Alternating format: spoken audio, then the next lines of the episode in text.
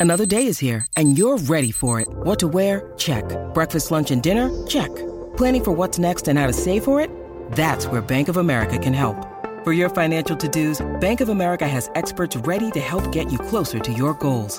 Get started at one of our local financial centers or 24-7 in our mobile banking app. Find a location near you at bankofamerica.com slash talk to us. What would you like the power to do? Mobile banking requires downloading the app and is only available for select devices. Message and data rates may apply. Bank of America and a member FDIC.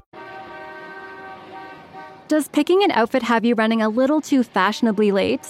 We get it. Great taste takes time. That's why Drizly, the number one app for alcohol delivery, has your back with the largest selection of beer, wine, and spirits delivered in under 60 minutes. Convenience never goes out of style. So if you need to spend some extra time in the mirror instead of at the store, download the Drizly app or go to drizly.com. That's D R I Z L Y.com today.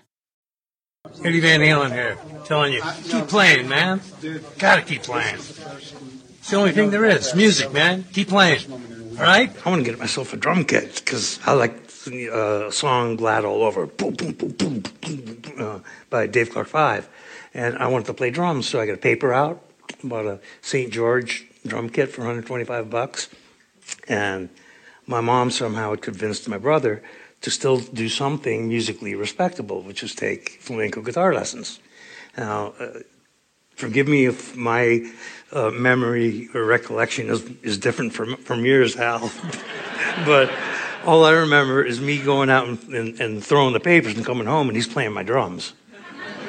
and I'm going, okay, it you know, PO'd me a bit in the beginning, you know. And then finally I just said, okay, he's just better than I am. So I never wanted to play guitar, but I said, okay, go ahead, take my drums, I'll play your damn guitar. and,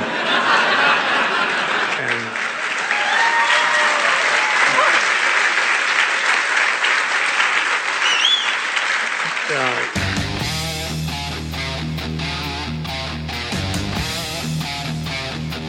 You're listening to the Cobras and Fire podcast. This week we pay our respects to King Edward, Eddie Van Halen.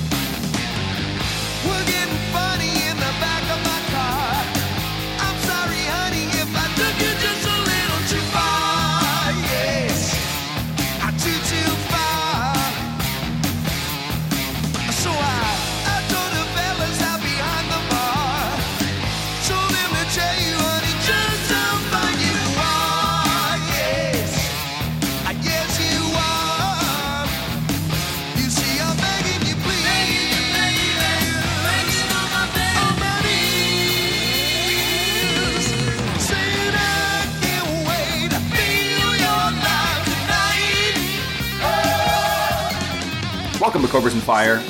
I'm your host, LC, and I'm joined as always with the red and white striped Baco. How are you, sir? You know, for the most part, I'm well. Uh, not really looking forward to today's topic in the sense of that uh, it's sad news, but you know, it's it's. It, I guess it's just worthy just getting into and paying some respect to a guy who had a huge influence on you, myself, every band that we've talked about, anybody who's ever picked up a guitar since 1980 at least. right. But, uh, yeah, eh, we, of course, we're talking about um, the passing of Eddie Van Halen. He passed away what uh, as we are recording Tuesday. So what was that? The the the sixth or the seventh? Sounds about right. It was either Tuesday or Wednesday. Yeah, and um, and he he's been battling cancer for boy over a decade. So. Uh, David Lee Roth kind of intimated, I don't know, recent, somewhat recently that things were a little more. David dire. Lee Roth. Lee Roth. David Lee Roth uh, that things were probably a little more dire than I think a lot of people thought at this point. You know, um, because I I wasn't aware that he was like uh, like terminally ill. I just knew that you know he he was dealing with cancer off and on. I wasn't even sure. I thought it might even been in remission at one point. I, I remember. It, I mean, it came as a shock to me because he's not a guy that you would uh, put in the um, the dead pool.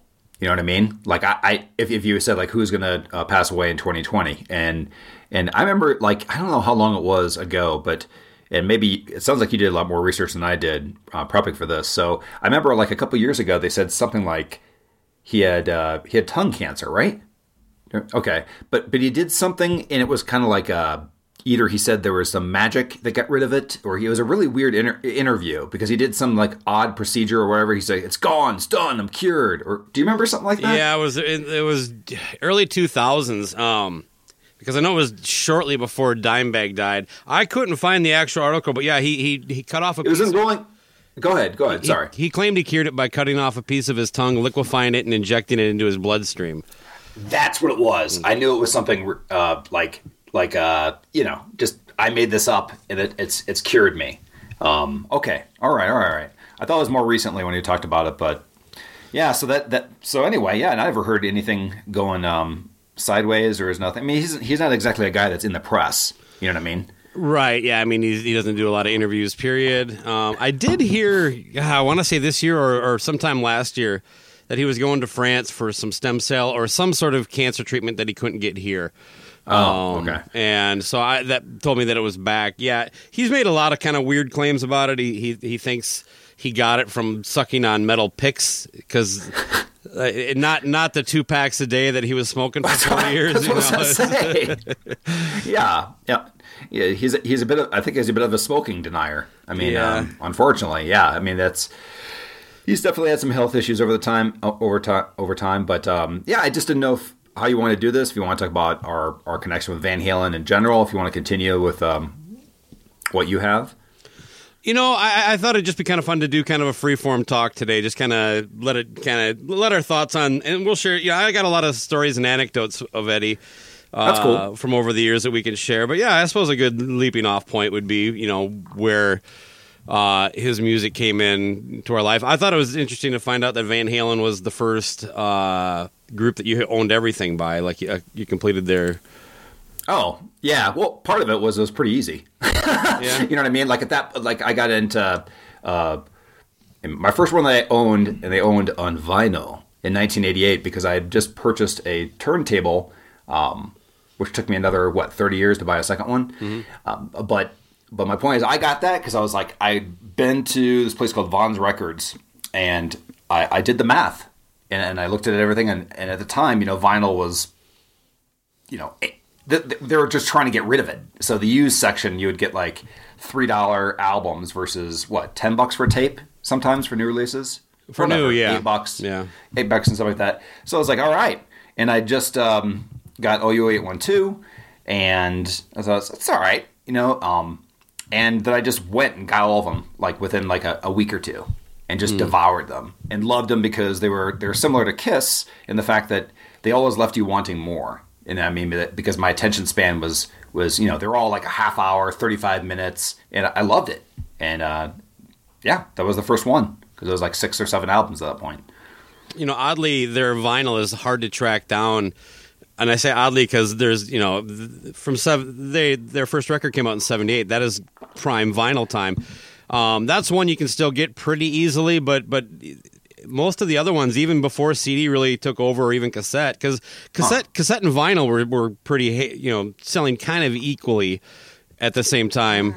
Okay, Well, if- again, you're, you're looking at it like only your little world, or your friends and their paper routes with right. cassettes. that's all Yeah, that matters. Yeah. it's always my vision. Yeah, exactly. No, uh, the, the numbers are there. The, the, it uh, it wasn't like by '92 where CD was ba- basically albums were not coming out on vinyl. My point is, Sure. most of their stuff there are millions of copies on vinyl out there, and but that kind of shows you the power of kind of hard rock more than anything to me.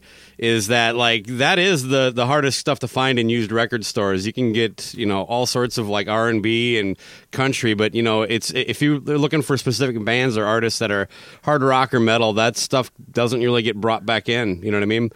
Uh, Yeah. And I, I don't mean because of his death. It's probably harder to get it now. For, it will be for a little bit. But uh, I had been just trying to find some. Uh, I have the first record on vinyl, and the only thing I found, I've, but I've had that for decades. I just I bought in the last year uh, 5150, but that's the only thing I've even seen.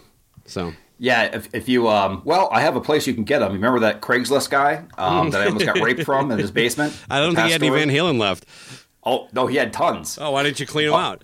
I did. I took every single Van Halen that, that he had. Um, that was like four or five albums. I, I so I actually do have some original ones or whatever. But my point is, is I'll tell you another. You talk about like the power of hard rock and like not getting rid of some of your stuff. So you know, as I love to purge.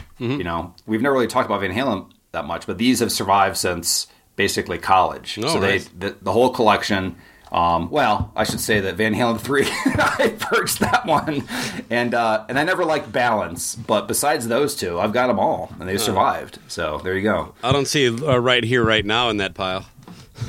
Um, I got rid of that one too, but I did buy it. You know that, that I one. just um, bought that for the first time. I was at half I'm price. sorry. Books. I'm Yeah, sorry. It was four dollars. I'm like, ah, fuck it.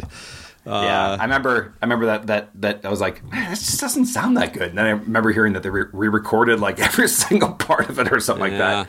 I uh, the artwork is not very inspiring. It's like who No. this is this actually a concert or somebody's front yard yard sale? I can't. What? I don't even know what that was. It was like Jesus or something, right? Yeah, it's like some Uh, kind of right. statue and a I don't know. It's a little too arty for Van Halen, I think. Yeah. Yeah, I'm not But, sure when um, I would have had my full collection or would have been up to current. Probably. Oh man, I had a buddy uh, who uh, basically uh, I, I was able to fill my cassette rack with uh, his old cassettes when he decided to become more punk. Um, and so he had a lot of Van Halen, and, and I, I'm pretty sure I got most of his. Uh, but I didn't. Boy, I yeah, that this is a good point. It was well into the '90s before I got Fair Warning. Um, Sure. And that probably would have been the last one that I that I owned, other than like anything that came out new after that point. But up to that point, I'd never really liked that record that much. So that was never one that I wanted to felt the need to buy. You know, money was tight Yep. most of my life. Oh. So I should say too. Diver down, gone. No, Hmm. that was that. That was my fair warning. yeah, Diver Down isn't very good either. Um, but you know, the thing is that both those records have some monster fucking tracks. That's uh, Oh, absolutely. that's kind of the, the definition of the, the era stuff. You know, I, I think uh, they go kind of the the peaks are lower on on the Sammy stuff, but they're a little more consistent. Uh, and that's probably because of Sammy's approach to songwriting, whereas Dave is kind of more all over the place. But yeah, the the I mean, even Eddie's t- guitar tone, like when I think of Van Halen and what what they sound like, I'm my mind is going to the the the Roth era stuff. Uh, Yep. There's some great great guitar playing throughout his career, but that is really the that's the zone, man. Um, you know, and and fuck you, Ted Templeman, for sticking him in one speaker for uh, six records or whatever. I kind of like it. Uh, unless, like we've talked about, if your if your speaker goes your your, speaker your goes car, out in your car, or you, you, the wrong was- earbud falls out when you're jogging. Yeah, that was like a revelation though. Um, when I was messing with the balance on my my um, like my dad's stereo at one point, like I was just messing with it, you know, Mm-hmm. uh, loose loose senior with his uh, uh, what's to say Harman Kardon uh, system. That Yeah, changes every time. but anyway, Let so, the tubes but- warm up. Yes, exactly. Be careful with the needle. That's that's a that's a, a Google Phonics system. Um, anyway, so but but that, when I did that, I was like, "What?" And I was like, "This has to be just this song." Oh, it's every song. Very Don't odd. at all. Yeah, No, but uh, somehow it works. and it's kind of like uh, like a a retarded version of uh, of mono. Uh, is and who was the guy that the big time producer that loved mono? Uh, he went nuts and killed uh, a woman. Uh, Phil Spector. Like, Sure. like into the seventies, he's like pushing mono, and uh, and well, there, there are those purists that want to hear those early Beatles records in mono, but they Why? were they were recorded in mono, so I kind of get that. Maybe there, there's something to that, but uh, man, I don't know. Stereo was a pretty obvious uh, you know, switch to make. I don't know. I'll, I'll make my point that uh, unlike you, I actually do like the separation how it is. I think it's very unique. I enjoy it in my ear ear holes, especially on headphones. Anyway, um, It's, but, but even- I'll, I'll, it's way worse on headphones. It's Oh, I love it on headphones. So yeah. Anyway, um, so I'll, I'll, I'll also reinforce. This, by the way, people, soon- this is the same guy who the first, the very first episode I edited, I did a, uh, a, a studio trick that I learned through over the years that if you slightly pan talking or singing, it actually enhances it, and it really works when you got like a podcast. You noticed it right away and complained about it, and then I'm like, dude, listen to it a little bit. Yeah, and that was like 18 percent each way. You know, I was yeah, Yeah. and- but you, I'm a- I'm you, a- want the fucking lead instrument on a song jammed into one ear. Come on, Paul only for band, only for well, maybe I've been, uh, you know, um, what do you got? Stockholm syndrome? Do Maybe I've know- just that? You know, Do we- I've just been conditioned to it.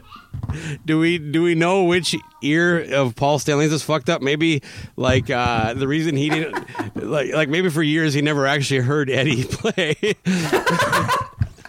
Ah, that's that's true. He's like he's like, well, I don't know what the big deal about this. All this is bass and drums, no vocals. Everybody says his guitar player is so good. When does he start? Oh, he had Yeah, to hate eruption. Oh my god, it was just nothing. I know that's the only one that's in both. Right, Both. no, uh, yeah, the- both. Would that, that- wouldn't that be funny though if it was just one speaker for that track? It would be just as stupid as doing it for an entire song.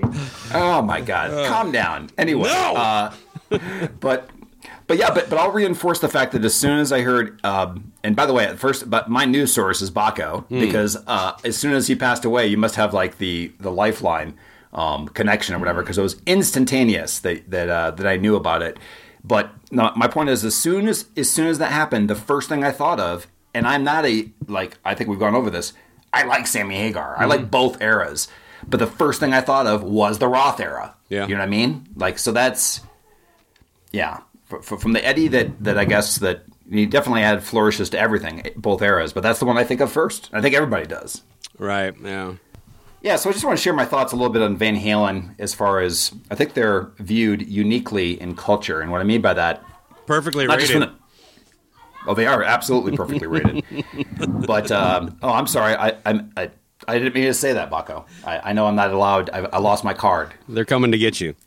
Okay. Anyway, but uh, they're one of these bands that that even though I would say that they rock as much as or more than a lot of their contemporaries, let's just call it hair metal era or Aerosmith or whatever you want to say. I mean, they they definitely have some some some ripping songs, but they're looked at as I guess safe. They're not dangerous. You know what I mean? They're not like they don't have that that that hard rock metal look. They're just kind of fun. You know what I mean? And and somehow that gets them. And no, I'm not talking about '84 and Jump and stuff like that, but but in general, like normally, you know, Panama doesn't exactly fit. Like I mentioned on on a, a, a different kind of station that would play like John Cougar.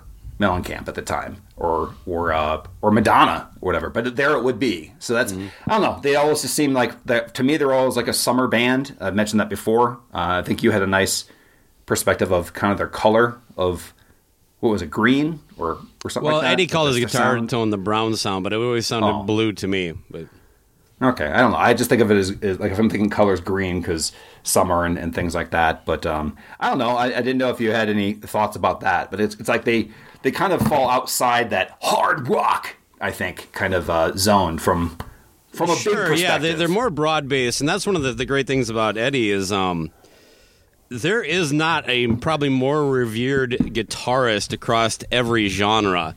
There you know go. I mean, you know, I mean, because even guys like Steve Vai or Joe Satriani, there are haters, and now there is a hand. I've heard a handful of people um, as fans not really dig maybe Eddie Van Halen or oh he's overrated that kind of shit, but um, I do think that like if you talk to musicians of all sorts, like he is basically just revered pretty much 100%.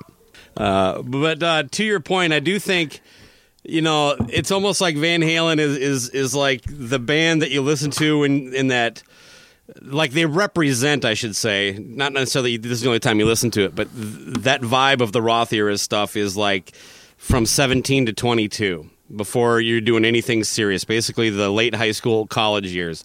You know, and where you're slamming six packs of beer in a parking lot, you are you're getting together with friends to stand in line to get concert tickets. It's a big deal. It's Damone in uh, Fast Times at Ridgemont High. You know, fucking scalping tickets. Like, come on, baby. You know, uh, and and and th- that kind of party ethos is just all through that that original stuff. Uh, it's it changed dynamically as far as like the message. I think with Sammy, I I think anybody would agree with that. Um, but yeah, so they do kind of epitomize that parking lot concert band to me. You know what I mean? Not like Sure. they're not in the parking lot, but. That, that vibe that that this is an event that I'm all fired up for, and I don't have a Right. house payment, I don't have kids, I'm just gonna get hammered and fuck that chick. You know what I mean? That was Wow, that's that's of- eloquent. Yeah. Um, if I could jump in here for a moment, from that. But uh, but no, I, I. Say it is definitely a party band. It makes you, if you're drinking, it kind of makes you drink more. Mm. Um, in in the sound, you got uh, makes you drive faster, and um, and I think I mentioned this uh, like on the page and everything like that. I, I realistically think it was my first rock boner, and I was like nine years old, which is pretty impressive. You know what I mean? Like, uh, eh, whatever. But that's that that when I first heard Panama. You know what I mean? That was kind of like it was one of those bands that was there, and it took years later for me to get into really hard rock in general. But there was something I was like, I like this song. There's something about these elements that will come back later and make me do a podcast in my 40s. I don't. I think did that come out before uh, "Hot for Teacher" as a, as a single? I don't know what order, but that was the one that was played on the radio. One of It those. Well, they the- were both played on the radio a ton. I, I Um, mean, I, I know. I'm saying that that's probably the the one that was played more than the two, at least on the radio station that I would Hmm. listen to. Um, and and there's an example too. Like you can hear. I think I've heard "Hot for Teacher," which is not a soft rock song with a double bass and every, or whatever, or however the drums are done at like Applebee's or California Pizza Kitchen. yeah, like in the background. Well, It- it- which is a lot of that stuff has changed, but uh, No, no, I'm talking about now. Look at my last year. It's like, why is this song on here? I'm talking about that. Yeah, I'm saying like in the last 15 years, shit you would never hear in a restaurant you're hearing now. No, I that's mean, fair. when did the first Kidz Bop come out? They they do basically inappropriate songs for children to sing, singing them. Sure. no, I get what you're saying. I mean, uh, like, what what do you hear in the background when you're getting hammered on uh, um, uh, those uh, what margaritas at Applebee's? You know, I don't recall there being a lot of music in Applebee's, but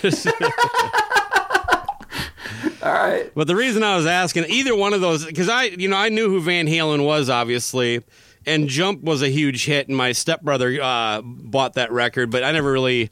Him and I didn't see eye to eye on a lot of things, and music was one of them. So the fact that he liked Van Halen probably stunted my my enjoyment of them. Uh, But it was either Panama or Hot for Teacher. When it, whichever one of those came out first, I was like, okay, this this is this I get into it. I probably prefer Panama, but they're they're both pretty unique tunes, and um, that that's still one of my favorite Van Halen records. I, I didn't, you know, it's kind of like a, a lot of things I'm finding out doing this podcast that there are people who actually don't like that album. You know, and I'm like, uh, I just That's- don't get it. I- yeah, it, it's very odd because it's it's not like it's a it's besides um, all weight and jump and the intro. There's uh, is there any keyboards anywhere else besides those three songs? Oh, one was well, you, oh, so you think it's a keyboard thing and not a? Uh, um, I mean, how else? How are you going to hate House? I mean, I remember hearing House for Pain. Like this sounds, Jesus, this sounds evil. In- that is just a badass riff, and that thing sat around for like since their their early demos. I'm like, how did you not put this song on earlier? I don't- the uh, the the thing that those haters will always bring up is the worst track too is the best song, Top Jimmy. It's just like, It's okay. eh. I don't hate it. I don't hate it. But um, Drop Dead Legs is, is another boner material and stuff like that. Mm-hmm. Yeah, there's a great I- part in that. I think we covered it in an episode a while back, but uh, And there's there's an example too with um, I'll Wait is that guitar solo from. I mean, hey, the guitar solo from Eddie is really good, but it's it's like one of those things that elevates the song and fits perfectly without just here we got to throw this hard rock guitar solo in here on top of this to make sure that the guy the the kids don't think we're wimping out with these keyboards. yeah. Anyway, Um, yeah, it, it- even that. Look at that. I, I think it kind of showcases Eddie was really more about the music than than necessarily one thing or the all this kind of stuff. It just seemed like he was just driven to create because apparently Jump he had had a while too, but he just didn't want to bring it to the band. Or when he did, I've heard different stories from him. You know uh, that they would like, no, no, what else you got? We got to get guitars in it. So the the legend is that when the time came to to bring music to the table, he said, "This is all I have," and it was Jump, and that forced them to to work on it. So I don't know how true that is, but it's a nice story anyway. But Yeah. the you know he would go on to incorporate keyboards a lot from that point on, and maybe that's why some of these uh, Roth loyalists get so butthurt about Sammy. But you know, and you got to admit though, if if if you look at David Lee Roth, especially during this time, he's about as cool looking as you get, and Sammy not always. Uh, Sammy wore you know like basically pajama pants. had had his hair cut to a bob, a shoulder length bob, you know, and Oh my god! I was like, when I first saw that guy, and uh, whatever that that con- without a net, and they would just clip Mm-hmm. bits of it and put it on MTV or whatever, I'm like, what is this guy wearing? It was like a yellow suit or something like that. And I Looks like, this is the guy, huh? he looks comfortable. Well, he definitely looks comfortable. Yeah, I mean, you can. Uh, it doesn't matter if you have bloat that day. Um, but but the point is is that, that they did that silly 5150 uh, or what is it the best of both worlds dance too. Oh, like, right, What yeah. is going on with my this band? Um, but yeah, um, he definitely looked. That was the whole thing. Like I was, I was a huge Roth fan too. Obviously, you know, with a just a gigolo and all that stuff. Kind of just, I was like, this is the coolest guy and the coolest band in the world when I was, you know, that age. It, um, You mentioned well the, the fifty one fifty. It kind of that was the name of his recording studio too. Uh, Yep. So Yep. you know, kind of a la Prince, uh, he had the same kind of drive to like I have to be able to go do this when you know once I once he had the means to basically build his own studio, he did because he's like I want to just be able to walk out my front door and go do what I do and have it there the whole time. Have you ever seen any pictures or video of, of fifty one fifty? Because I was asking, I was I was getting ready No. for this. I was thinking, um, I wonder if they're going to do kind of what they did with Paisley Park, kind of turn it uh, tourist thing. Um, they would have to clean it up quite a bit. It's a fucking shithole. Uh, he is not. Uh, you, the, you, did you ever get that um, that greatest hits CD with the two new Dave songs on it? Yeah, Okay, did you ever see that inside picture? I don't recall it. Oh, there's just like it's like basically the the the uh, the cable board where basically you plug in all the mics that go into the wall, and that Right. on the other side is the console.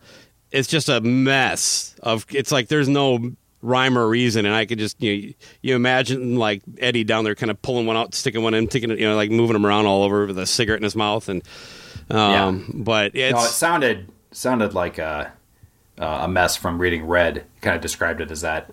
Uh, and Sammy that kind of described it, but like, uh, and that's the thing too is that uh, besides just his amazing guitar playing, is is Eddie was always known as very easy to work with. Uh, yeah, I mean, I, I honestly, uh, I, I didn't hear a lot of horror stories. He he jammed with a lot of people. Uh, Fred Durst from Limp Bizkit, but uh, I don't know. Did you hear that story recently? Yeah, you, you, you touched on that one episode. Yeah, okay. Where he, Eddie showed up with a gun. Yeah, he's like, I couldn't tell if he was perturbed because he was like newly sober and they were drinking, or if he's like, I thought we were gonna fucking jam, not fucking have a kegger. Um, Right. But yeah, th- so back to fifty one fifty though, they have a. It's like a I don't know, it, maybe ten feet high. It's just a wall filled with uh, recording tape, and he said that they had a Radio Shack computer that they had like some. This is like in the late eighties. Uh, That they had uh, like a file that explained what was on each tape, and it crapped out, and they weren't able to resave it. So now there's basically, and now I think they Wolfie has taken on the task of going through it over the years, but uh, yeah, you, you basically have to go through and listen to each one to find out what the fuck's on them. So Yeah, I mean, I mean, if you're if you're gonna make sure you're backing up all your information, it's going to be on a Radio Shack computer. It's Right. usually the safest safest bet. Um, Well, I, did- like that did part of the story yeah. though. That that's the way Eddie approached things. You know, it's not so much like like well, he would destroy like he built his first guitar. I think I shared this with you uh, when a couple days ago, but like like so that, that Frankenstrat, the one that the, the most famous one of his, you know, he Sure. basically got pieces at a local whatever. Uh, I don't know if it was uh, Jackson or Kramer, one of those places. Uh, maybe it was even the Fender place. I don't know. I, I'm sorry, I'm misquoting, but it, the manufacturing company was throwing away the the body because it had a defect in it. So he, he got that for cheap and he bought a neck. But then he like just took a chisel because he couldn't fit the pickup he wanted in it. He he wanted a humbucker pickup, not the single coils like Fenders have. He just fucking chisels it out. And and then if you look at it, like that thing is basically just like wood screwed into the damn body. Uh, the pickups itself, like he thought they were kind of uh, rumbling too much, so he dipped them in wax to kind of hold it in place. But the first couple times he did that, he ruined the pickup, so he had to get more pickups until he got the technique of just dipping the fucking pickup in wax right and he would just continue to like there's one video of him where he's they're like everybody wants to know what this uh, uh, button up here does and i tell him it's a secret but the truth is it doesn't do anything. It's just it was there and i, I took the wires out. Uh, it, it, to him it was more like just a like oh i need this to do i'm just going to cut this off because it's in the way of this pinky when i do this one thing and I took my first guitar apart, and of course, and I painted it, uh, and then I put it back together, and it didn't work, and I fucking started crying. Uh, Well, Because I just I- got to jump in here. Yeah. I got to jump in here, and I, I haven't understood a single thing you've said the last two minutes since I'm not a guitar player. So just so you know, it's like you're speaking a foreign language. I just I, you're like right now. It's it's almost like I'm watching uh, you know like a uh, a kung fu movie, and your your lips are moving, but I'm not understanding a thing that you're saying. There's no there's no overdub here. all right. Well, keep yeah. going, please. No, keep going for the other for the for the guitar players. But I'm just letting you know, I am I am I am confused as hell. All right, fair enough. But um, my guitar and amp combination, it was a three watt amp and a, a, Oh, boy. a, Flying V uh, guitar, some knockoff, played like shit. Um, but it was all I had, and it was it, I got it for fifty dollars. And in Owatonna in 1985, there are not a lot of fifty dollar guitar options. You know what I mean? So not only did I not have fifty bucks. But it wasn't like even if I did, like I'd be able to find another guitar for fifty dollars. So I'm sitting there crying. I take this mangled mess to my dad and like, Dad, my guitar doesn't work. And I don't know. God bless him. He figured it out. He got it all wired up for me, and I was back. It was noisy as Wow. shit, shit from that point on. But uh, uh, yeah, until That's not what I would have. That's not what the move I would have done as a dad. I would have gone. Let, let me fix it here. I'll put this trash can, and we're moving on, son. Get a new hobby. And if you had heard me play around that time, you probably would have done that. uh, oh, but uh, so the idea, like that, is so hard for me to relate to because he was not like some spoiled rich kid.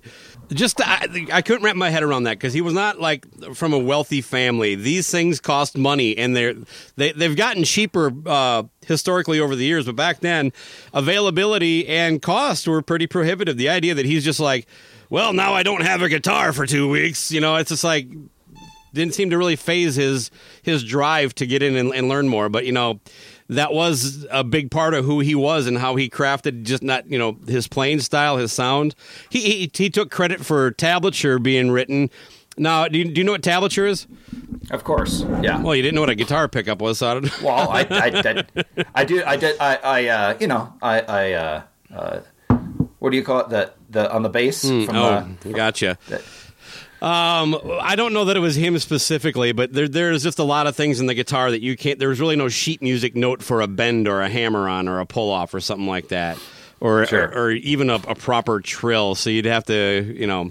I don't know. I think that was coming regardless. You know, it just makes a lot of sense. Um, but he says it was done because nobody could write music for the stuff he was playing. I'm like, well, that's true for a lot of people prior to that. I mean, that would be true of shit Jimi Hendrix did. So, or Right, yeah. right. So. understood. Yeah, it was good. I mean, definitely a lot of his technique was because he was classically trained. Yeah, yeah. Uh, there was some classical training. Are you not aware?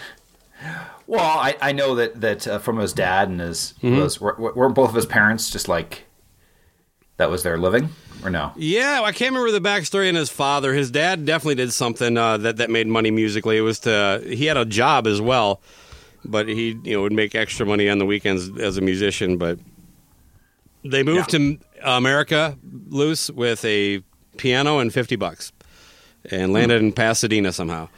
I gotta um, tell you, that's not the easiest thing to move. If you're gonna only take one thing, Yeah, was it, was, it grand, was it grand grand piano too? It's like yeah, we have no, sure it luggage, one but we have a fucking stand up ones, you know. That, I, think that they could have just sold that and bought a new one. That's that doesn't sound like a good plan. have you ever moved one of those, by the way?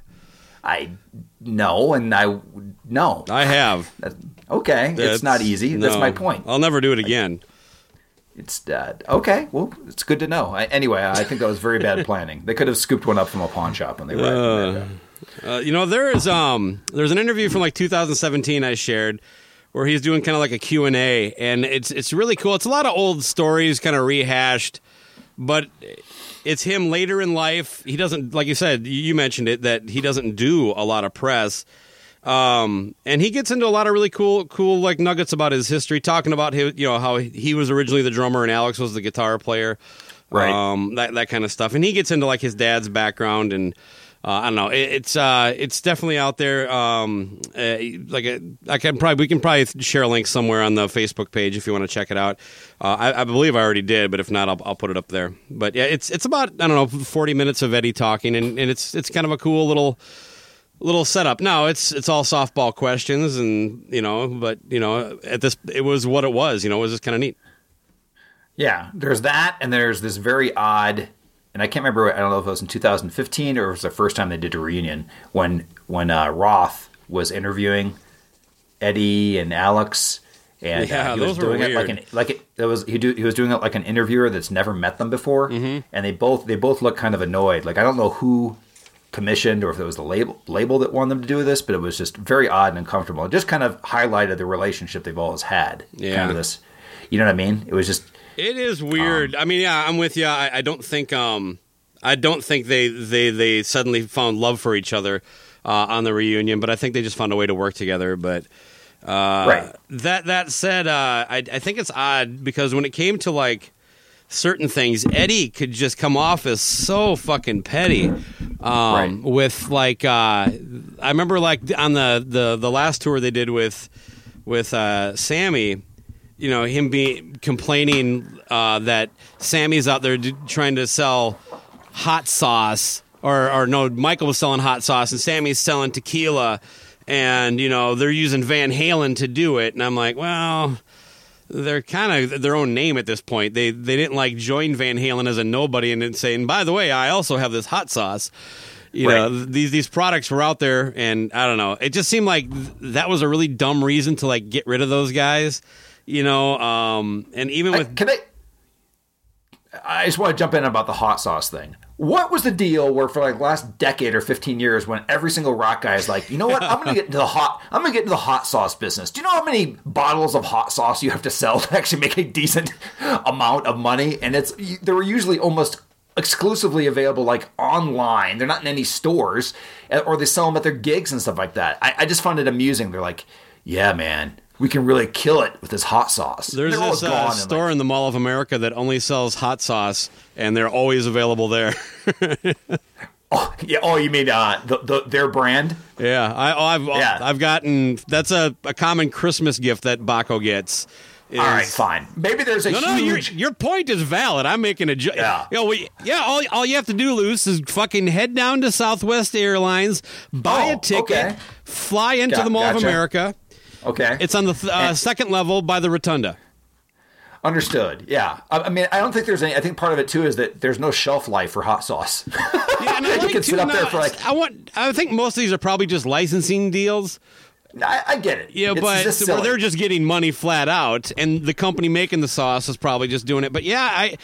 It, it was weird how many there were because, like I said, it's a it's a good gift item for someone who has no idea what to get me. The, here's Zakk Wylde's hot sauce, yeah. and here's yeah, the weird hot. thing is that there really isn't.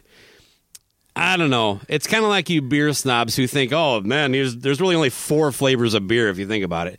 Uh, there really isn't a lot you can do. It's either hotter than the one or not as hot. It's like It's right. it is true. I have not Yeah. had a hot sauce that was like, eh. You know, uh, one that that isn't really a sauce though is that. Uh, God, we're getting too much into hot sauce here. Now, what's No, no. the- This what- is the one with this the is what people it. are here for. What's the one with the hen on it? It's it's a fucking popular one. I'm just Uh, cock sauce. Crap, That's, that's the that's the uh, oh that's not sriracha. Bro. Sriracha. Now that has a, a very unique flavor compared to Yeah. like you know. I don't consider your no. That's not hot sauce. Yeah, okay. That's a different category. All right. yeah, You- you I would think so. It's almost like ketchup. It's like hot ketchup. You know, yes, that's right. Uh, Again, it's called cock sauce. cock sauce. That's the yes. nickname for it. Anyway, um, But yeah, that is kind of weird how like because even Stephen Pearcy had it. I think. I'm telling you, it's it's that. Now it's coffee. It's going to be tea and uh, I don't know, um, adult diapers. At some point, they'll market. I mean, if you think about it, if you bought a whole di- band's discography, all you're left for buying stuff is tickets and hot sauce. You got to keep purchasing. Yeah, I guess, man. That's uh, you think they've sold more hot sauce since uh, the lockdown? Like, oh well, I can't buy tickets. I'm gonna go get some fucking Mad Anthony hot sauce. What else can I spend my money on? I mean, like uh, Sammy Hagar, like he he does that Cabo Wabo tequila, and that seemed kind of like a natural, organic thing that he got into. Great tequila, by the way. But then he sells it, makes a shit ton of money. And Yep. then he, he comes out with like the Gene Simmons version of alcohol, Sammy Hagar martini rum. Garbage. That one. Yeah, I, I don't know. I'm not a rum drinker, so or it's rum, Anyway. right? Pretty sure. It doesn't Either have like one, a it- 19 word name too, like Sammy Hagar relaxing on the beach with toes in his sand bum. Sammy Hagar got a is drink uh, in his hand, got his toes in the sand, and all he needs is some bum bum bum rum. No, I think I think it's, it accompanied that terrible um, I think it actually did come out on that one time when he tried to be Jimmy Jimmy Buffett. Do you remember that album? Like uh, like five or six years ago? No, it came out at the same time. It was like a, Okay. a combo deal. Oh, what So- was that? Living on a. I don't know. It I did sucks. a review for it. Yeah, yeah. I, I did a review for it on Decibel Geek. It was like I didn't even get to three or four good songs in that one. anyway, back to the back to Eddie. Eddie. Uh, you realize uh, Ian Wadley kills a, a, a child every time we talk about Sammy Hagar. It is, yeah. I mean, it's but it's it's it's worth it. I think. you know, we have to respect. We have to respect the Hagar. Uh, you know, there's one story I, want to share that I think kind of epitomizes Eddie as as not just a person but as a musician. I've shared it on the, the show before, but I wanted to go back to it. Uh, it's it's easily my favorite uh, story that I've ever heard, and it comes from uh, Hartley Peavey, who was the uh, the founder founder of Peavey Amps. Basically, Eddie wanted the, the the cabinets for Ulus. That's the wood box with the speakers in it that the guitar sound comes out of. Yeah, it's where I put my hot sauce in the Okay, kitchen. Exactly. Uh, he wanted it to be made out of Baltic birch, which they agreed to, but apparently this is expensive wood. And so they send Eddie the, the prototype, right? And the first thing Eddie does is rip the whole thing apart. And he finds inside this Baltic birch cabinet is like these little like uh, uh, pieces of plywood that are uh, are uh, particle board that are basically just used as like uh, like joists, you know, like they're basically just kind of to add some support in there, you know. Um, and he, he calls him up and he's like, "What the hell is this? I thought we agreed." And he's like, "Well, these are just these little pieces meant to stabilize the cabinet." That he's like, "It's going to affect the sound," and and he's like, "Well, the, the cost reasons, we would save X amount of dollars if we just use these little pieces in there like that." And he's like, "Nope, it has to be this." He's like, "I'll tell you what, Eddie, I'll make 16 cabinets. I'm going to do one the way you want it, and the other 15 are going to be th- what you got there. If you can tell me which one it is." then we'll do what you do. So he sets it all up. Eddie flies out, flies in to, to do it, and he plugs in. He fucking. This is his words. I should actually. The cabinets are built. Eddie comes back to the factory, plugs in, and lets just one blistering high sustained note rip and vibrate until it dies out. Then he unplugs and goes to the next one, all the way down the line until he gets to the one and lets that note rip and goes, that one. And, and of course he's right, or there wouldn't be a story. And the fact Yeah. that you know that's coming from the manufacturer of the amp and not Eddie telling this story himself Right. adds some believability to some of the bullshit that's come out of his mouth, man. Yeah. No, I I, I hear you. Um, that's a cool story. That they um, That's a pretty fine ear. damn straight. He's got two good ones. Yeah. Also, but you know, this is not the man dies and trashing Eddie Van Halen uh, episode. But to go over, you know, to be fair, to hit everything. Um, you know, I, like you said for Petty and things like that. I forget exactly. Oh, On that note, real quick, I, I, Yeah, go ahead. The, because on the opposite end of Petty, he could also be one of the most generous people out there. Uh, there's tons of stories like you know where basically they took Alice in Chains out on their first tour, and uh, he he struck up a relationship with uh, Jerry. Uh, Jerry Cantrell from Alice in Chains. After the tour, Jerry comes home and his garage is filled with brand new Eddie Van Halen gear. You know, thousands of dollars of guitars and amps and stuff. Uh, uh, he's you know played with so many people. I mean, he you know he, when Valerie Bertinelli was in Saturday Night Live, he just sat in with the band. You know, and it was just he would just kind of do these kind of cool things like that. He he um that that yellow and black Bumblebee guitar. Uh, you know the yellow and black stripe one. You know what I'm talking about? Uh, I think it's on the 1st co- album cover. Uh, that was buried with Dimebag. The fact that he just brings that down there and says, "Put it in the coffin," you know. oh, that's cool. I did not know that. he just Instead had this like very open like he embraced all music and, and, and wanted everything in there and so Yeah, I, I know that. I believe that was one of two Kiss caskets sold too for Dimebag. you think they sold you think gene sent a bill That would, couldn't that be great? they get an invoice, thirty day net. vinnie paul's got an invoice like i ain't paying it Anyway, um, but uh, yeah, that's cool. Um, and then there's another end of it was the uh, the fact that in that interview, I think it was in Rolling Stone, like maybe five years ago. I don't remember exactly, but it had to do with the fact that he claims that Michael Anthony could never play um, in yeah the band. Like he had to teach him all this stuff. And I'm like, that makes zero sense. I don't know where you would have that that perspective. And obviously, in Chickenfoot, he seems to be able to play pretty decent live and stuff like that. It I'm like, comes off like when Paul talks about Peter not knowing a, what a Yeah. chorus is. You know what I mean? yeah. Uh. And what did they do? They bottom out of of everything. They like give him one lump sum and said, "We're out. You're out for the songwriting and stuff like that." Yeah. Something like Something that. along But, those uh, lines. Yeah. So definitely had some disagreements within within the band, uh, um, but maybe that's what made him so great was that tension. It, and it is weird. The falling out with Michael seemed to come out of nowhere too. And it just it, Right. it all it all seems to be tied into like when Van Halen all of a sudden didn't do anything after Van Halen three. Four years later, Michael's hanging out with Sammy, and he's got a fucking issue with it. Yeah, I mean, it, like you've said, like how can you hate a guy named Sammy? How can you also hate a guy hate a guy that's rocked a mullet since 1978? it's amazing. He had the mullet before the mullet. You know, I I, I think uh, Michael Anthony is is a capable bass player, but I do think uh, uh, he is. Doesn't he look more like a guy who who would be like joining a softball league just because there's uh, the bar that sponsors you gives you three free pitchers after every game? Oh yeah, I mean, I mean, I think I saw him change. Uh, th- I thought I saw his uh, his twin uh, change my oil last week.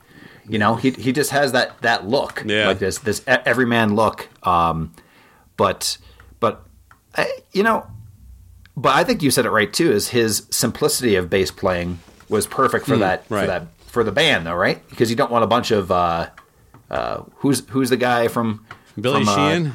Thank you. You don't want Billy Sheehan all over the place Well, while Eddie's trying to do it too. Well, he turned down the offer three times. Don't forget. Oh, I'm sorry. I didn't know he he also he has a long list of turning down offers. Basically, uh, his LinkedIn must be very busy getting job offers all the time. It's LinkedIn. Billy Sheehan's LinkedIn. Yeah. yeah. So I, I right now, um, that thing I just said never happened. Also, Okay, the Billy uh, Sheehan. Thanks. That's what we call Yeah. uh, getting Sheehaned. Oh, that's right. You don't want you don't want any false claims. Plus, you know that Stephen Michaels' head just exploded with that non-fact. Oh God, yeah. Yeah, yeah, but the, you know, what about his brother Alex? You know, I wonder if this is going to get him to to step out a little bit. I mean, he's not that young either, so I don't know how much drive he would even have to do something musically. But the fact is, he never really stepped away from Eddie. You know what I mean? They they were eh, you know inseparable. You know, even Sammy talked about it in his book. Like those two, you know, they didn't come to a they didn't walk into a room with a beer.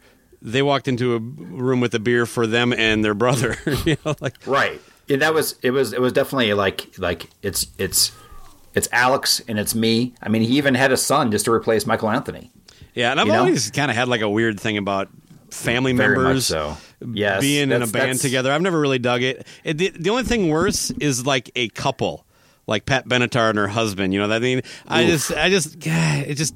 It, it- to me, it's like you, you're almost sheltering yourself. Like you know, it's just, but hard to hard to argue with the results of some of these combinations. You know, No, I get you. It's it's kind of like Paul McCartney and that, that one broad he married. who was in Yeah, Linda- band. Linda. and uh, and then uh, Bruce Springsteen and the other uh, that other chick. Patty. You know, there was, yeah, there you go. So thank you for the for the information. But uh, that wasn't. Uh, I'm struggling to remember both their last names though. Yeah, oh yeah, something Springsteen. well, I, I know. I, I- I think, but I remember saying like, now it's really Van Halen. You know, now it's all three of us together. I'm like, ah, this is just so odd. Yeah.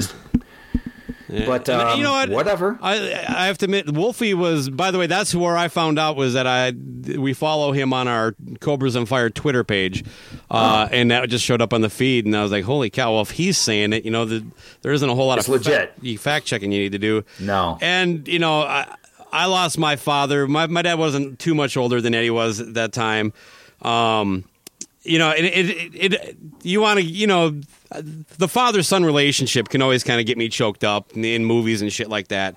I had a really strong relationship with my dad, and and you know, there there's some personal shit that he went through that that isn't the most uh, glamorous towards the end of his life, but um, I just I, I I have to admit that part of me like really just thought of him as a son who lost a father, you know, and because I don't know him, and I don't have any beef. I don't really know anything about other than his time in Van Halen, but uh, and uh, who is Wolfgang? Is that Amadeus? yes. Okay, so he was named after him. Yeah, because what, what I've heard Eddie called, uh, he's been called the hard rock Mozart. Uh, uh, Eddie. Oh, has he? Then maybe it is Wolfgang March. I don't know. Let's just I think move it's- on from this. That relationship is, is you know I don't know it's different for everybody, but to me, fathers and sons is something that it'll always get me a little choked up. So you know, I, I, my thoughts do kind of go out to Wolfie a little bit. Yeah, and, you talk about like forming a bond with your son. I mean, um, you know, it's kind of like bringing him into the family business or whatever you want, however perspective you want to want to have. But then you're on the road with your son. You're playing on stage with your son. I mean, i had to from from his perspective, that mm-hmm. had to mm-hmm. really even make it stronger. You know, I mean, that part of his life for the last uh, chunk of time. So I I get it. I I, I just uh, thought about something while you were talking there. You know, look at Prince um, and, and compare the two universes. You know, Prince was very detailed, organized you know, unique, and then in death, utter chaos. Like we, you know, we don't really know. There, there's a lot of legal fights over who's going to, you know, oversee his estate and all that kind of stuff. It's the exact opposite here. Eddie's fucking creative entity was just a mess. It was all over the place. That's how he worked, you know. Right. Um, and yet, smooth transition. It's going to be Wolfie heading out the uh, basically anything that goes on the forward with the musical legacy you know, at least you don't. I don't foresee any legal battle with like Valerie getting involved or his current wife. But that's true. That uh, worked out nice on that that end. Like so it's like opposites. Um, I, I wonder if we're going to get things kind of like uh, just to throw a ridiculous amount of past past uh, uh, how you say it post, post, posthumous how you say posthumous it? posthumous LaRoth. Um, yes. So you're going to get a ton ton of of things like like a Tupac, or I'm just trying to think of a, a, a funny version of that, where it's like ten albums worth of stuff, or or or, or let's throw it back to Prince. Do you think we're going to get? Because I guess Eddie was just known of as throwing riffs together and, and, and things like that, or not really complete songs. But do you think they're going to Frankenstein some stuff together that Wolf is going to do something like that? What is your prediction? I, I think uh, right now um, that's going to be when Kanye comes back to music. He's just going to take all these old Eddie like uh, songs and just poorly rap over them. Oh, that, that's pretty, pretty or good. maybe then, Tupac and Eddie. I mean, there's got to be. Have they squeezed out everything Tupac recorded onto tape? Uh, who knows? That's my point. Is like uh, I think the Kanye West is to album is going to be called Pre- "Praise Jesus," uh, music by Eddie Van Halen. and it's gonna be a porno. You know, I, oh, yeah, oh, let's talk about that real quick. I couldn't find the name of the porno uh, that Eddie did a soundtrack for. Yeah, some friend of his made a porno, and this was like what late '90s, mid 2000s, something like that. Uh, I think I think it was the '90s. I think I remember hearing about it actually when I was in college or something like that. In some article, I'm like, what? It was like in, in some random magazine, and it said that. I'm like, he, he, it was three songs, like three instrumentals. Can you imagine like watching a uh, some money shot, and then Eddie's just like soloing on top of it? I want to know, like, did he watch the movie for musical inspiration? This is what I'm hearing when I'm watching the. Yeah, and all like, it is is like him kind of making grunt sounds with the guitar. exactly. I mean, how could not one of those compositions? I mean, it's it's sad that he already used the uh, the title "Eruption." Oh, uh, yeah. Who knows? Maybe that was uh, inspired by something like that. Or he did Eruption 2, kind of like Fractured Mirror. Whole series. Well, yeah. Should, should we close out maybe with some comments that, that some of the people had had uh, regarding? Yeah. Yeah, I think we should transition from porn to comments. All right. Um, let's see how good I can do here. Well, Dave David Lee Roth, he uh, his his he just he just went out. He tweeted uh, two different pictures of him and Eddie, and it just said, "What a what a long, great trip it's been." Wolfie tweeted out the news and just kind of had like a breakdown and said, "Thank you, you were the best dad ever." Um, his ex-wife Valerie Bertinelli I, I, thought this was a little weird. She says, "I'm so grateful Wolfie and I were able to hold you in your last moments. I'll see you in my next life, my love." Uh, only because, like, was he was he was married again? I don't know how. Look, I, I probably shouldn't read too much into that. I guess is a better way to put that. There's a lot of emoticons too. Yeah, and uh, Alex uh, sent a message to the Van Halen news desk because that's how he gets word out. Um, but uh, that just basically said, "I'll see you on the other side." Uh, oh, and Trump said uh, Crazy Nancy wants to have Van Halen removed from iTunes, but I will never let that happen. okay. She's a disturbed woman, Pelosi. Yeah, she is. I can't believe that's her crusade. I'm not now. sure who I'm making fun of there, her or him, but uh, I th- well, you were you were uh, fair and balanced. Yeah. See, like, like our show always is. uh, Gene had a really heartfelt video that he shared. It's about 30 seconds that he put out on Twitter, um, and he was a little choked up. So, but he uh, he basically just said Eddie was a kind spirit and uh, musical genius, and he managed to compliment somebody without mes- mentioning himself. So. and then you discovered Van Halen. Right. Yeah. You go. To, I saw somebody post in the kiss room that I'm like, Jesus, we got to thank Gene because he, without him, we wouldn't hear. and I'm like, uh, this is like the next day too. It's like, are you fucking kidding me? Are you fucking kidding me? Right? It's like, Right. Right now is the time to fucking go. Don't forget, Gene Simmons is a marketing genius. Ugh. I, I still remember that story. I think maybe you shared it or or, or whatnot. Uh, you probably posted it and I reposted it, and then didn't didn't claim that you gave the information to me. As you want but it had to do with yeah, it had to do with uh, Nick uh, Simmons meeting Eddie at a party, and he said something like, "Please tell your dad to keep to stop telling people he discovered us." Yeah, by the way, we've heard Paul Stanley kind of share his version of that story, which is a little opening. I have never heard a single member of Van Halen or Never. anybody relate to them go, yeah, if Gene Simmons got us our big break. There's clear acknowledgement that he helped them record some demos, but they've never been like the only person that uses the word discovered is Gene. Well, Yeah. n- not just that, but He's also the Edison to fucking Tesla. what about the what about the fact that uh, uh, uh, the more absurd story about that Eddie was going to join Kiss in the early '80s? I believe that one to a certain extent. Um, I, I think it was more an off the cuff remark of Eddie being frustrated with something that was happening in the band than it was like, "Yo, Gene, you think I could join Kiss? Boy, that sure would be that'd be tops." I, I could just see that comment if it was an offhand comment that Gene just has a contract ready to go out of his pocket. He's just got it kind of rolling down like this. Yeah, and then Eddie took one look and was like, "I'm not signing that." yeah, he's like he's like that, that's a shittier deal than Vinnie Vincent's. That's what you offered, Vinny. Jesus, fuck.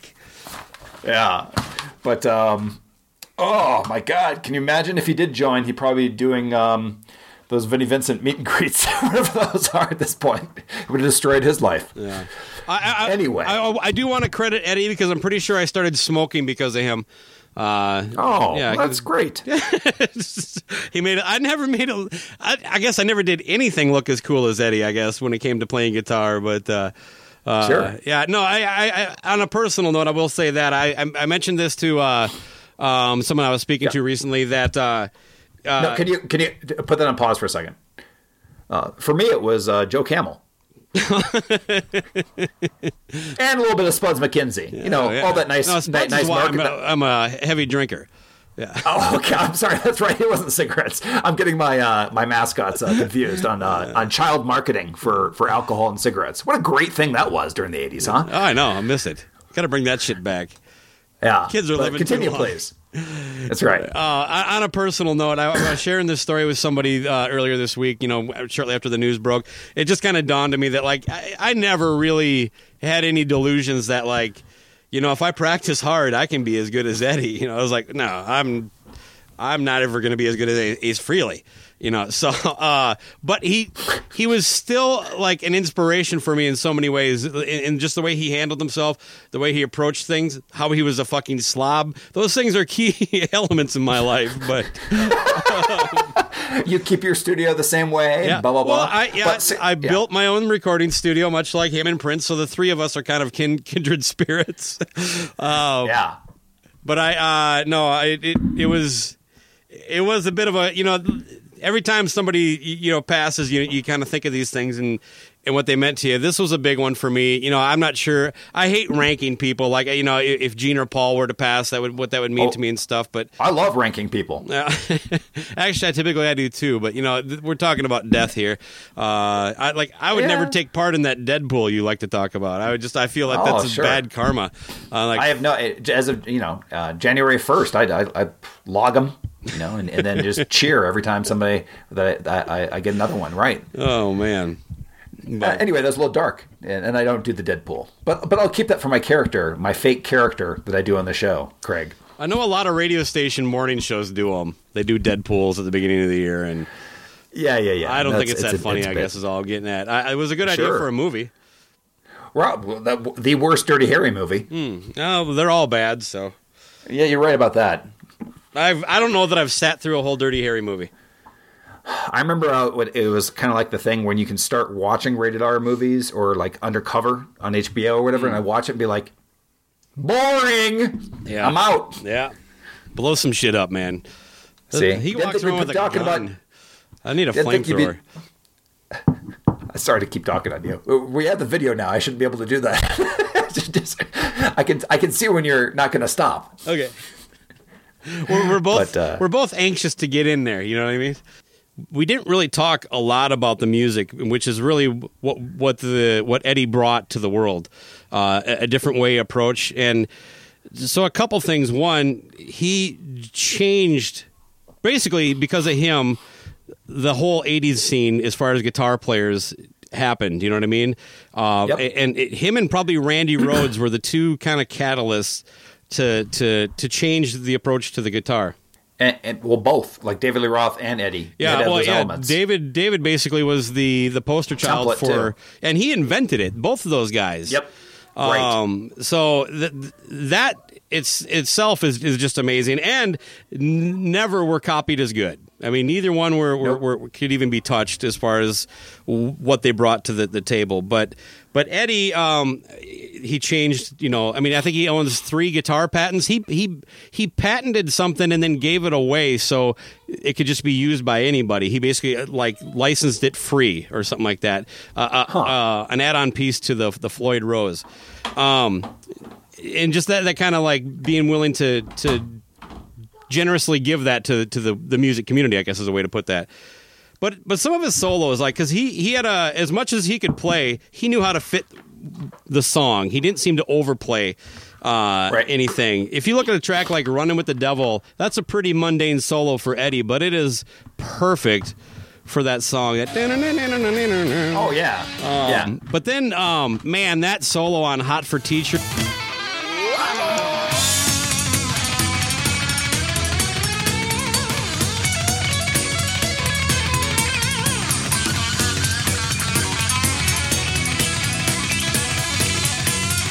When it fucking kicks into that second half.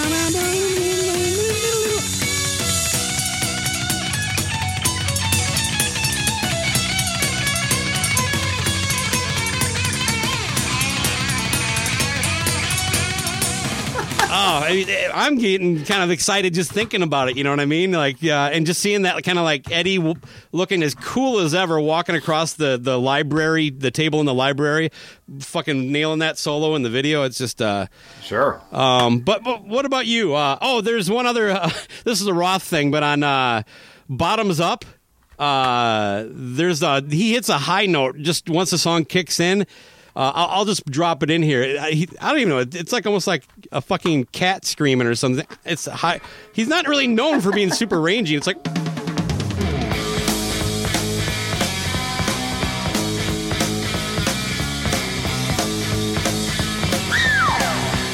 Can I just say, when I was uh, uh, younger, I didn't know that was a, a term for drinking, so I actually thought it was uh, a sexual position. you know, it's probably both. Uh, double, your favorite It might be. It might be. I know you're a fan of the single entendre. That might be a double entendre. yeah, I like the single though. You- You mentioned Van Halen being a summer band. Well, it was about 55, 56 degrees last evening. Yeah. Uh, but in I've decided I'm going to fire up Van Halen 2. I'm going to throw some brats on the grill.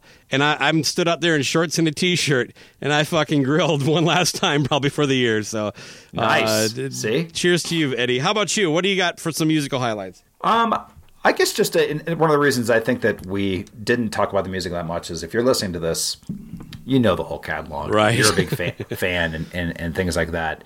So, but uh, just just little things in Van Halen in general and what Eddie brought to the table was a lot of the outros in the, the early albums. I, I loved like they were those were entire other songs that the bands could use, um, and you know there's a lot of things kind of like the end of Higher Than Hell, for example, which just flips the script. Oh, so you're talking kind of like kind of switch up deal there. Okay. yeah, switch up deals like that. Um, um, on the earlier ones, there's some ones that I can't place in my head right now. Fair warning, um, and things like that. I just love that kind of stuff. It was like it was like these these tight um, I mean, in the earlier albums, was there any real song that went past four minutes? Really, you know what I mean? Like they were just like they just would hit hit it and quit it, and just give you enough and have. And there was so much there. Um, Wouldn't you have the- enjoyed if, if they would have taken that approach on a different kind of truth? Because there's th- that album has a very old school Van Halen vibe, but then Yeah. like at a certain point, it's almost like there's too much. It's it just it, it lost that kind of tight, quick aspect. I Oh, like.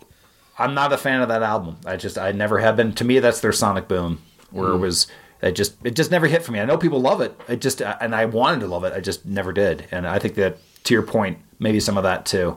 I don't know. I it just it in general. Um, uh, we didn't talk about too. may- Maybe a little bit. Again, I'm not a guitarist, but kind of his rhythm playing too, where he could play everything. Where it wasn't, you didn't need the two guitarists in a way that it was. You know that the rhythms were were very interesting too.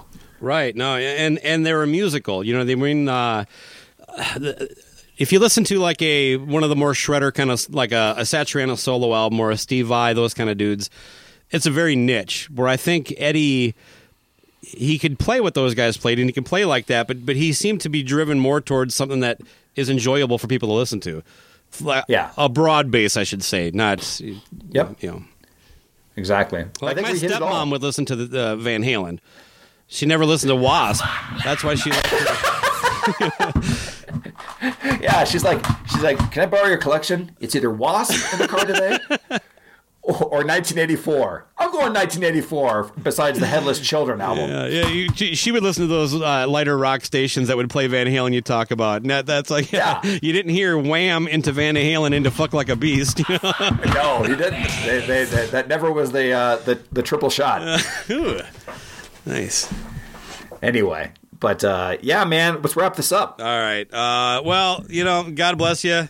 Rest in peace, King Eddie. That's right. Um, I would like to mention just a couple other guys. Mac Davis. I know you said you never heard of him, but uh, I always thought he was cool as fuck. Uh, he, we lost him recently. I, I'm not sure what the what the cause of death was. And uh, Decibel Geek contributor Adam Cox. Uh, he he died uh, this this past week as well. I don't know many of the details, but I do know if there's a crowdfunder going on uh, for him. So you can go to the Decibel Geek Facebook page to find out more information. Yeah, no, absolutely. I mean, he contributed to the Facebook page, to the website, and um, you know, there are so many dedicated podcast listeners out there, um, and he was definitely, um, you know, next level as far as his involvement and everything. For sure. As far as Eddie Van Halen, it, you, there weren't too many people that weren't touched by this one, especially in our world. So, and and much like uh, when Lemmy died, you know, it it changed my entire Facebook feed for about two days. That was really all it was. You know, from me Right. posting way too much to uh, friends. It was really the only thing I saw basically for a couple days. Yeah. So And- and uh, I- it's nice I- to get pulled back into music once in a while. You know. Um, Right. also, did you happen to watch any of the Decibel Geek uh, live uh, tribute to that? Um, I was not able to, Okay. but I saw it did go on. Hopefully, all those live feeds. Um, hopefully, they are putting them up. That is out now as an episode, so you can check It it, out. Uh, Okay. Now I I'll watched. check it out then. I watched it about the first hour, um, and it was while I was doing that, I was also texting with you, uh, with you know other friends, messaging people on Facebook, uh, commenting on people's posts. It was almost like a, a cathartic, almost wake for myself. You know that kind of combination. So it's kind of cool. Those guys did that. You know, I I was able to kind of uh, crawl down here into the the Bach cave and uh, you know tip back a couple Coors Lights and watch a lot of Van Halen music videos for a few hours. So um, uh, I, I I don't think Amy wanted to see me like that. No. Okay. well, uh, I, I, I tell you, that's exactly how Eddie would have liked to see you. Is uh, the Coors Coors Light in hand and uh, and posting and, and posting uh, every two minutes on Facebook. Yeah, fuck you, Luce. Jesus Christ. Anyway, uh, yes. I, I always am. Uh, yeah, you come off very genuine, uh, unlike me. Oh, nice. Uh, oh, you, now you make you, you always have a way to do that and make me feel bad for you. Oh, thank you. I try. All right. Well, it's uh, this has been a, a, a, I think an, all that uh, Eddie can take from us. So I think so too.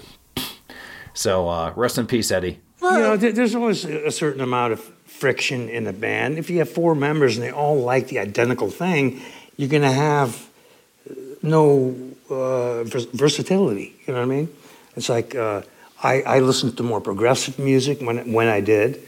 Uh, Alex liked straight ahead rock and roll. Uh, Dave was into disco. You know? And no, for real, you know. And and and together, you know, it made a soup.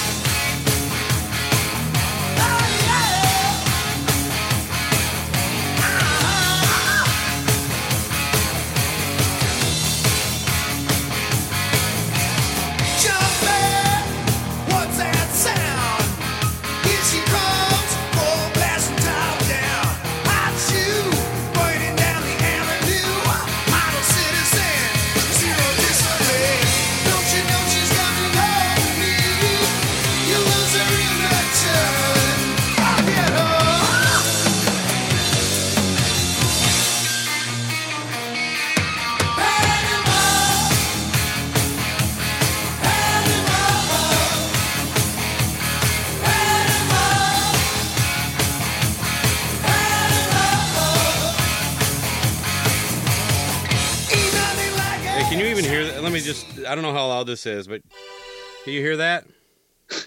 Yeah.